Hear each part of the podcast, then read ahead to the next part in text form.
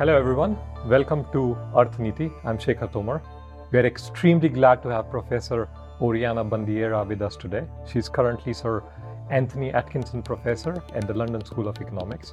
She has a prolific research career and has won a lot of awards, the recent one being Yrjö Jahnsson Award in 2019 for being the best European economist under the age of 45. She works on labor, organizations, and how it impacts development. We're extremely glad to have you with us today, Oriana. Thank, Thank you for you. taking our time. Thank you. Thank you for inviting me. I'm happy to be here. So I'll start with one of your recent papers where you talk about why do people stay poor. And there the main argument that you give is about giving large benefits, some kind of a big push to the people to get out of the poverty trap. Yes. So maybe you can tell us about what this paper is. Sure. So the idea of poverty traps is one of the oldest in economics. And it rests on the assumption that there are some hurdles that the poor have to overcome to escape poverty, and that these hurdles are fixed. They're like large barriers.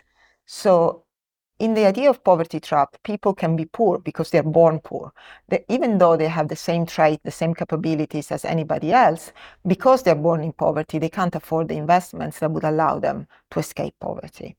Of course, the alternative explanation is that everybody has the same opportunities. And so the people are poor because they have some traits that keep them in poverty.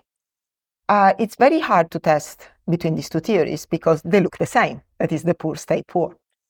Uh, now, we happen to be, as it often happens with the research projects, we actually happen to be very lucky because we did an evaluation of a transformative program that NGO BRAC implemented in Bangladesh.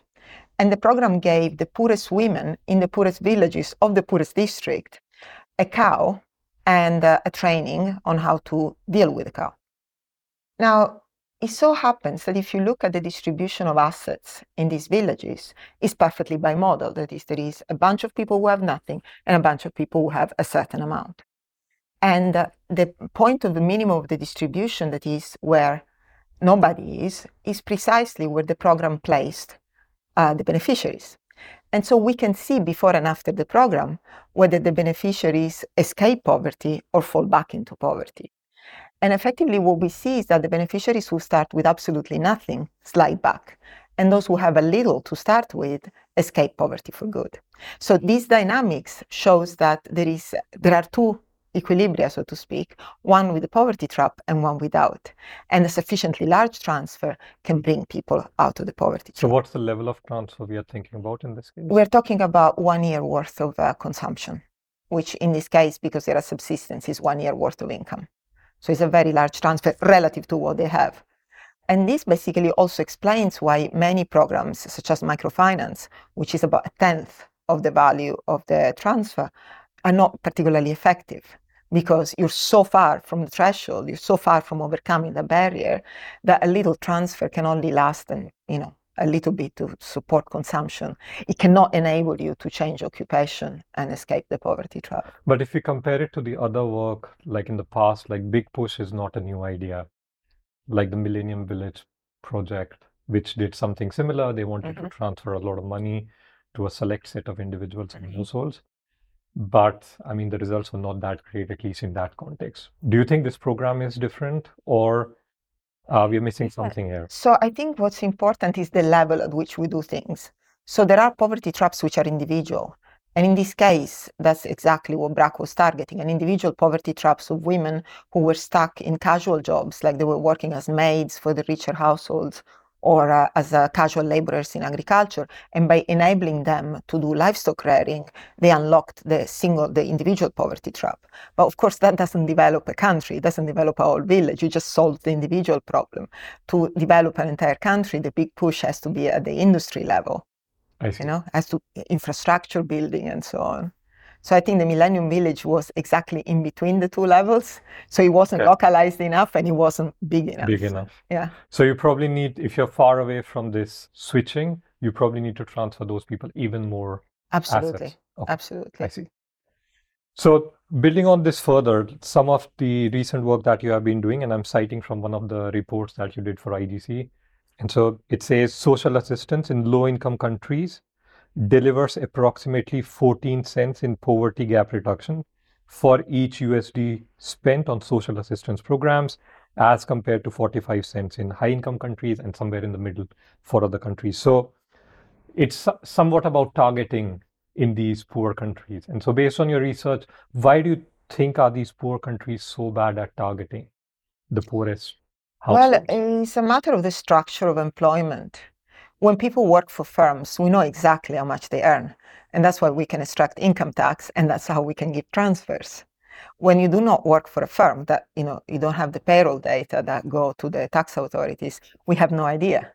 So it's just a matter of the structure of labor that feeds back into the into what the state can do. But should we also care about the level? Because maybe in the poorest of the countries, almost everyone is poor. Maybe eighty percent of the people are poor. So. Of course, but also the government is poor. it's a cycle, it's a poverty trap in itself, right? So if most people are poor, they do not pay taxes, and hence the government doesn't have the money to redistribute.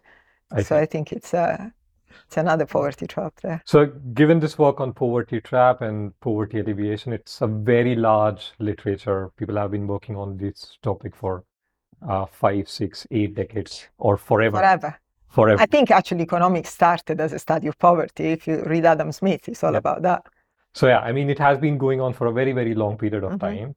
So if I, if you have to summarize the current frontier of research, what are the questions that are super pertinent for researchers to answer at this point of time. And I guess it also varies depending on the countries you are studying. So let's say if we are talking about the poorest of the country, what are the big questions that we should be looking at? I think the questions, I think is more the focus. I think the focus has to be on people because ultimately the wealth of a country is the people in the country. So it's how to best enable people to do the best they can given their innate capabilities and how to give a chance to everybody because uh, you know a fair country ends up being a productive country. So I think it's the focus on people is particularly important and what motivates people and also, you know, how people relate to each other, how people form organizations, because you do need people to come together to, you know, exploit the relative, the comparative advantage and form an organization that works. So one of the points you make before making a policy, maybe go and ask the people. Yes. So maybe you can reiterate that point from the context of giving out transfer where people don't want to take those transfers. Yes, yes. So that came, uh, that observation was made because there are a plethora of programs that uh, try to subsidize small firms, you know, micro entrepreneurs, try to make micro entrepreneurs grow. So there's all sorts of programs like training, grants, giving them an accountant or whatnot. And uh, most of these fail most of these fail because most micro entrepreneurs are micro entrepreneurs because they have nothing else to do. There is no alternative. There are no jobs for them. Most of them would prefer a wage job. So micro entrepreneurs don't grow because they don't want to grow. Not because they don't know how to, that they need us to tell them how to run a business. They probably know how to do that, but that's not their first choice. So if you're doing micro entrepreneurship out of subsistence, you, you don't want to grow it's not as uh, cool as being an entrepreneur. Exactly. Exactly. So, given that there are these uh, lots of contracts out there or lots of projects that potentially government can run, what do you still recommend? Because the government can talk to 10 economists and all of them are going to give a different answer. Of course. Is there some something we can still agree on? So, of course, the answer will be it depends.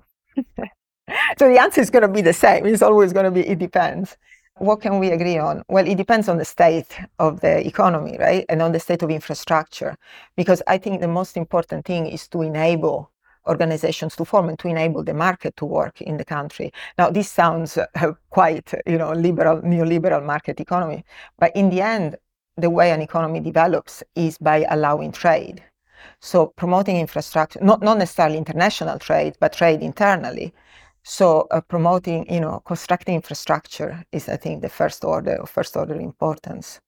Roads and uh, transport. Uh, I see. I think that's that's very important. And if you have to think about it from a formality versus informality perspective, is that also so, something you? Yeah. You... So I think that that's more a symptom of the problem rather than the cause of the problem.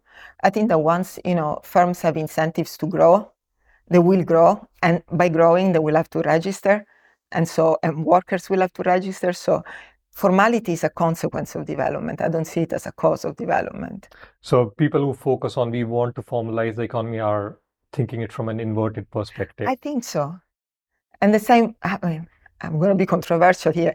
The same with corruption. Okay, I let, think, let, you let, know- let's let's then build on this further. So in India, and I'm taking the example from India because I'm from there, and I've seen like rollout of some of these programs. So in the last uh, 10 years. So one is like goods and services tax. And so the idea was a lot of firms are ev- evading taxes. Yes. Uh, the other was related to demonetization, taking out some black money out of the economy. Yes. I'm not sure if you followed it. So Yes. since you said you're going to be more controversial here, this is like some kind of a forced formalization of the economy. Yes. Well, you know, it's a bit like it's curing the symptom, not the cause, I think. The same as I was saying with corruption, we have a paper in Pakistan, of all places, where we give more freedom to procurement officers. We give them cash in hand. And the price that they pay for the goods that they have to buy actually decreases because by giving them cash in hands, we basically we reduce the authority of the monitor, and the monitor was getting bribes, and so that's how that's how the corruption is actually decreased by giving more autonomy to the people on the field. So I think that we have to understand that you know when there is no formal solution to a problem, an informal solution will arise, and this informal solution often takes the, the form of side payments, and the side payments are not official, so we count them as bribes. And I'm not you know endorsing corruption in any way Mm. but all i'm saying is like if you focus on uh, the reducing corruption in the hope that that will give you development i don't think it's going to happen It's greasing the wheels. it's getting yeah i'm not saying it's good in any way i'm just saying it's a symptom It's a symptom. So the fundamental problem is somewhere else, exactly you probably don't focus on if Exactly. you look at these solutions. So another aspect of your work, and you talk about it a lot of times, is that increase in employment leads to growth. Growth does not lead to employment, although I guess it's kind of a circular, circular yeah argument. Yeah. But you tend to focus a lot more on generating good jobs in order to pull the economy out of. I, yeah, because I, I know I've always been a microeconomist in the sense that I cannot think of aggregates without thinking of what makes those aggregates. So I, I think of the people and the jobs that they do and what they produce, and I think that that's where we have to start from. So I, I'm again going to quote from one of your recent works. So uh, this is mainly in context of developing jobs in more poor countries. So you say that with overwhelmingly young populations and inadequate education systems, the training that young workers obtain as they transition into labor force will be pivotal in determining whether we end up with a sea of workers in unskilled, informal work or with a growing share in stable, skilled jobs. So, how big do you think is this challenge for still poor, let's say, African countries or Asian countries? For Africa, is essential because uh, due to the demographic, uh, uh, tran- uh, not transition, but there is a, a youth bulge. You know, like the people. I think it's counted that by 2050, one in three new labor market entrants will be in Africa. So we have to equip these countries with the infrastructure that's needed to give skills to this workforce. So, this is much more challenging than in some of the advanced economies where probably the economy is Yes. growing older. Yes, and also the advanced economies have the infrastructure already. Although, I mean, one could complain about that too because they've gone too much the other way. If I think of England, it's very difficult to find an apprenticeship or an internship. You know, like everybody goes to university, which doesn't seem to be a good allocation of resources because not everybody is, uh, you know, has the the aptitude to go to university. So training for, you know, training for skills for professions is being a bit lost. And so, you think it's even more important for the countries which are not developed yet for this transition? Yes, yes, absolutely. And so, the focus should be more on these vocational training. Vocational training, yes, exactly, and higher education, but the, the two together is very two together. important. Yeah, But we all struggle doing that. I know. So, is there a way out of that, or what would be the policy recommendation? Because, for example, even in India, like uh, people don't want to go to these schools. In on average, even if they go to these schools, they don't perform probably so well. So, A lot of investment is done in vocational training, but it still hasn't. but that also, I mean, that brings another question, which is the regulation of the schools themselves, because the institute that provide vocational training have to be uh, regulated and certified by the government. Otherwise, everybody pops up a school and charges a fortune and uh, provides no training. So I think it's important to invest in that sector, invest in schools and vocational training institutes at the same time. They don't necessarily have to be public, but there has to be government overseeing these institutes. You think there is also some status associated with it if you go to the university rather than going to a vocational institute? I guess that's There- part of the focus of some of your research as well, that There is. people don't care just about money.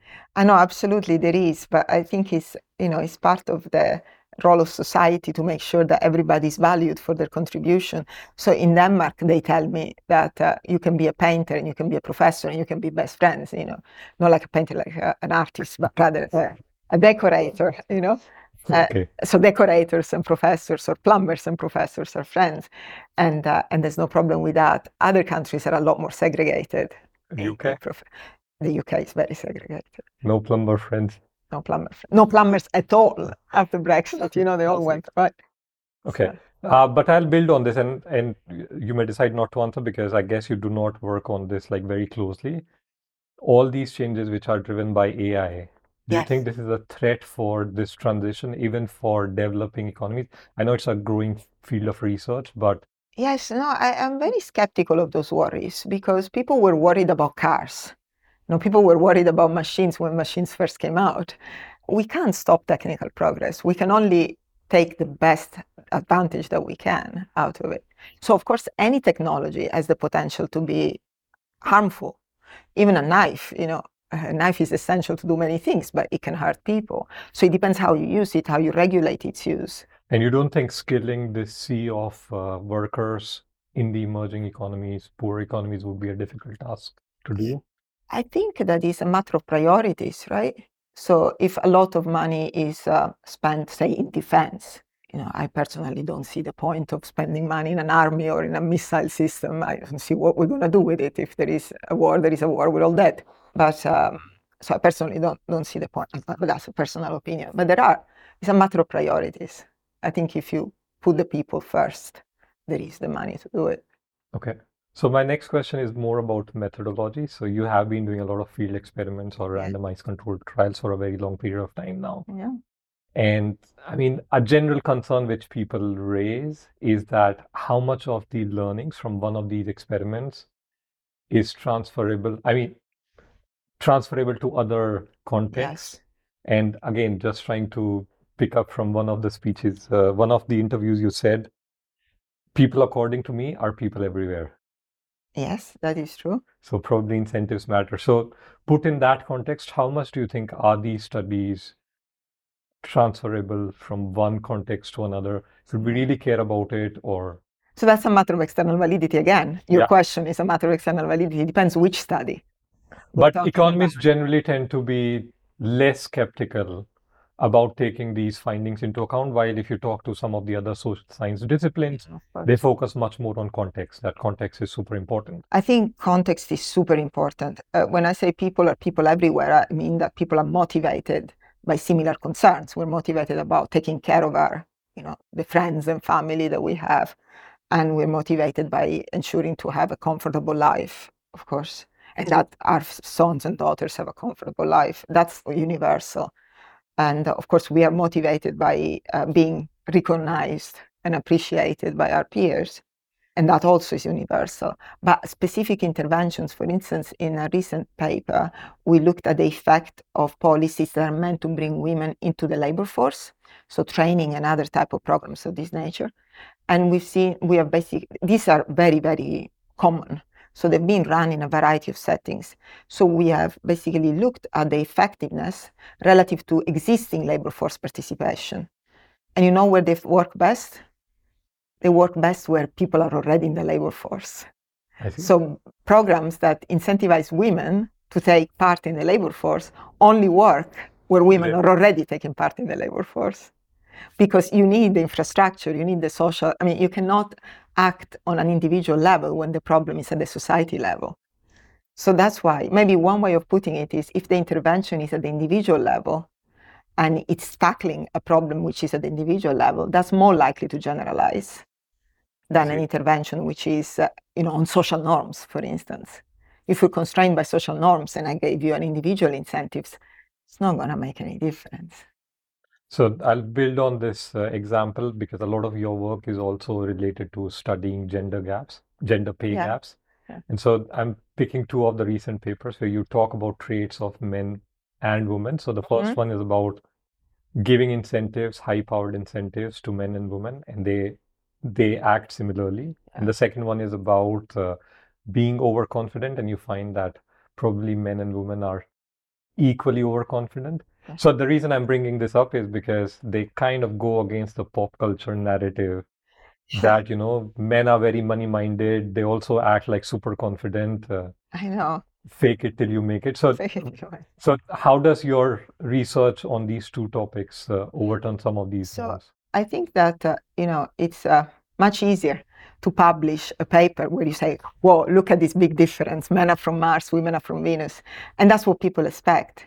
But there is a lot of research that doesn't find a difference, and because they don't find a difference, they don't make a big deal about it And not so- published. and not publish. No, but also if the paper is about say giving incentives and they find a difference between men and women, they will mention that. If they don't find a difference, they won't mention that, and uh, because they found no difference, and we put somehow much less value on a zero than we do on a positive or a negative.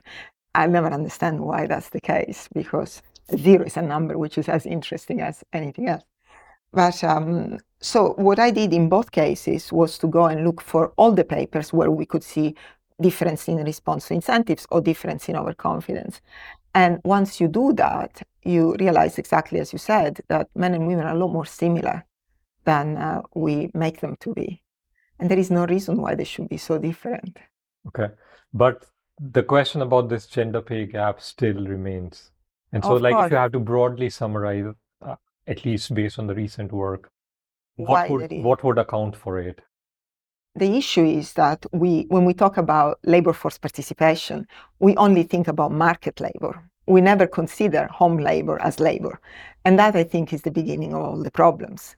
Somebody has to do the work at home you know somebody has to run the household has to take care of the children and it's this division along gender lines that creates the problem it's not that women don't work and men work so they both work and if you look for instance if you come to some of the most rural parts of Africa, men and women are identical. They do the same jobs. They all work in the households with the household plots and uh, and so on. It's only when the market comes in the middle that the, the men start going to the market and the women stay at home.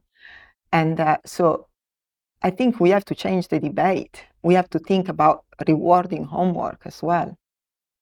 And that will allow for a better allocation.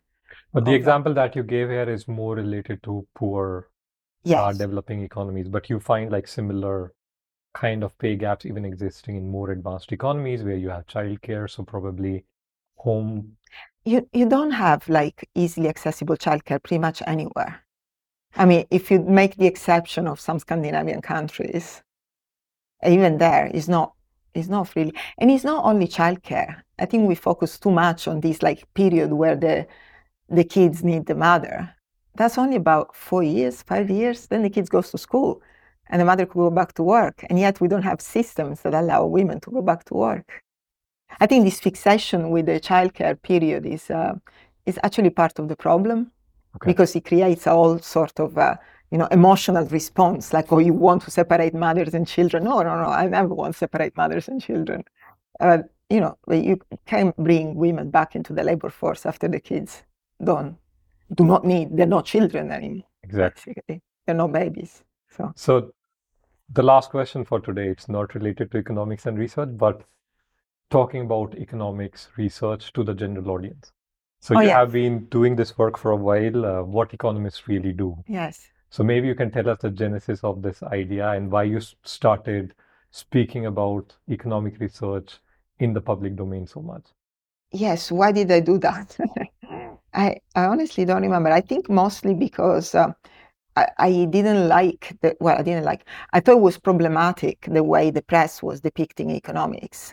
This was around, uh, it was around the economic crisis, you know, the financial crisis of 2008, where economists were, you know, the most hated figure after real estate agents. because uh, because economists fail to predict the financial crisis. But it's not the job of economists to predict anything. You know, like doctors can tell you that if you eat fries every day of your life, you have a higher chance of having a heart attack than somebody who eats lettuce every day of their life. But they're not going to tell you the day where you're going to have the heart attack, not even the month, not even the year. So why do we expect economists to to be able to predict with certainty the date at which the financial system will collapse. Many economists had warned that it was unstable, but nobody can predict when and how. And so from there, I started realizing how the general public perception of economics has got nothing to do with economics really is. And that has two effects. One is that it distorts the type of people that select into economics. For instance, the gender imbalance in economics is huge. I most women that I know stumbled into economics by mistake. I wanted to philosophy and I ended up in economics. Um, so that's one problem. But the more severe problem is that if you don't take economics seriously, policymakers are not accountable because economists are the ones who have the data, who can evaluate the effect of policies, who can help policymakers accountable. If we discredit economists as you know a cabal of uh, poor astrologers, then we don't have anybody left to do the you know the evidence-based accounting. So but just to push back a little bit on this, I, I do understand that we are not perfect astrologers, none of us are. But do you think like some of this reputation is because we don't go out, reach out, and speak so often about our research to the general audience, building a more easier access to economics? Because a lot of times people find it very difficult to understand what economists are talking about. So some part of the blame also lies with the economy. Oh, entirely. I think entirely. That's why I thought I cannot keep complaining about this unless I do something about it. And that's why I gave the Royal Economic Society lecture when they invited me. Instead of presenting my own research, like I could have done easily, I put together this lecture, like trying to explain what economics is about.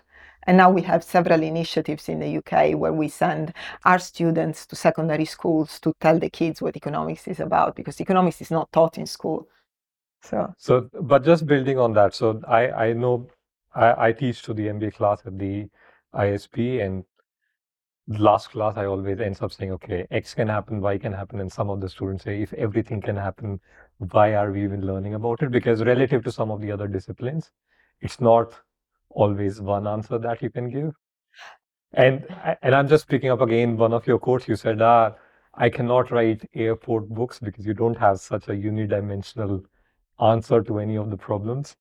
I would deeply distrust any discipline that gives you one, one answer fits all. So no airport level book coming from. I'm a I'm an academic. You know, my daily bread is doubt. So is always asking questions. But I don't think that saying that this can happen and that can happen is a bad thing unless you don't say the conditions under which those can happen. Of course, everything can happen. The benefit of economic modeling and economic data is to tell you under which condition something happens or something doesn't happen. And that's why it's useful, I think. It was great talking to you. Likewise. Uh, thank you so much. and I wish you very good luck with this initiative. Thank you.